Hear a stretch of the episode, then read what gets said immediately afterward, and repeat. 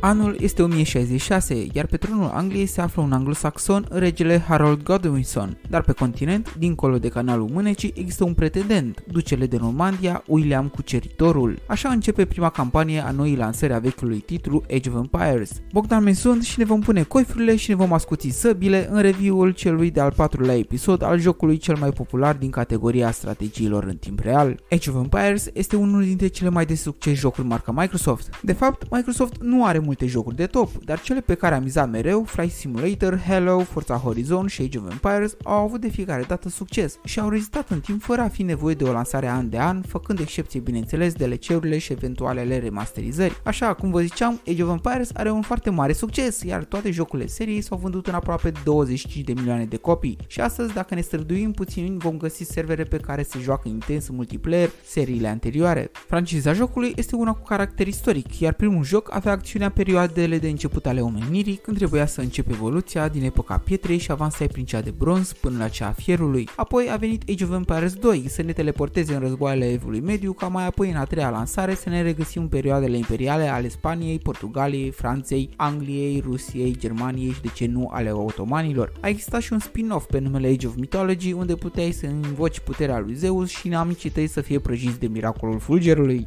Age of Empires 4, lansat fix acum o săptămână, încearcă perioadele medievale când Ioana Dark și Jenkins Han își construiau legendele. Evoluția perioadelor prin care trece dezvoltarea facțiunii cu care vei alege să joci pornește din perioadele cele mai întunecate ale epocii medievale până la cele ale renascentismului. Vei putea să joci cu cei din Imperiul Roman de răsărit, dar și cu rușii, chinezii, englezii, francezii, mongolii, indienii din Delhi și cu arabii. Ceea ce vă povesteam la început cu William Cuceritorul este fix prima misiune a campaniei single player disponibilă și pe parcurs, ce termin misiunile, deblochezi poveștile istorice pe care vei fi nevoit să le trăiești cu mouse-ul în mână pe post de sabie. Bineînțeles, poți să-ți imaginezi că pe câmpul de luptă tu stai pe cel mai puternic armăsar sau pe cel mai mare elefant. Unitățile sunt specifice vremurilor și zonelor istorice, dar majoritatea, indiferent de grafică și numele pe care îl poartă, au roluri asemănătoare pe câmpul de luptă, adică mereu vor exista arcașii, sulițașii, infanteriștii și călăreții. Bineînțeles, nici lupta navală nu va fi uitată. Ca noutate în gameplay-ul din toiul luptei, unitățile speciale precum regii sau eroi vor avea la dispoziție câte o abilitate unică, ce le va oferi un avantaj tactic trupelor sale.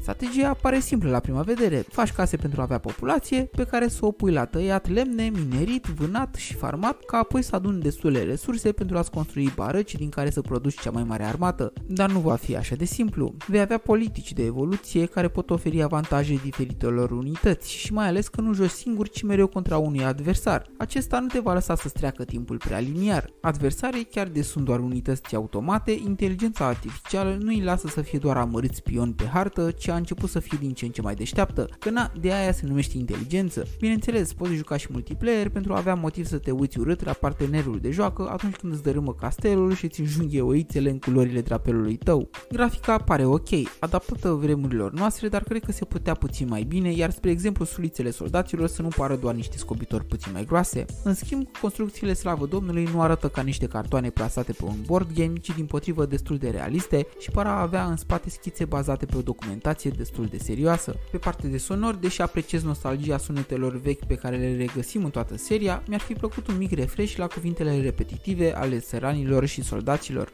Age of Empires 4 are o moștenire grea de dus în spate și mulți spun că are doar două opțiuni, ori va fi foarte de succes, ori va fi doar un alt joc simplu de strategie, uitat într-un colț al desktop-ului, cu o iconiță împrăfuită pe care Windows-ul ne va întreba când rămânem fără spațiu, dacă nu cumva vrem să scăpăm de ea. Eu mizez pe prima parte și poate da, nu va fi la fel de iubit ca cele anterioare, dar trebuie să recunoaștem că piața jocurilor s-a schimbat, iar vremea glorioasă a RTS-urilor precum Age of Empires, Starcraft și Warcraft a apus de mult și nu că jocurile nu sunt bune, pur și simplu pe raft apar din ce în ce mai multe titluri demne de băgat în seamă, iar acum se va vedea de fapt adevărata valoare a seriei. Pe lângă competitorii direcți din aceeași categorie, va reuși oare Microsoft prin noul său titlu să mai convertească din puștanii și adolescenții prinși în battle royale-urile din COD, PUBG și Fortnite sau din luptele de pe mid, top sau bot din jocurile MOBA?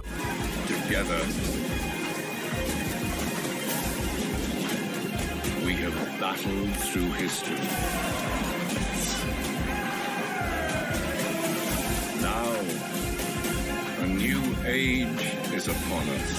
Rămâne de văzut cum se va descurca acest joc care arată bine și care poate să ofere o lecție de istorie medievală autentică în timp real. Până data viitoare, haideți să ne scriem propria istorie. Pe curând!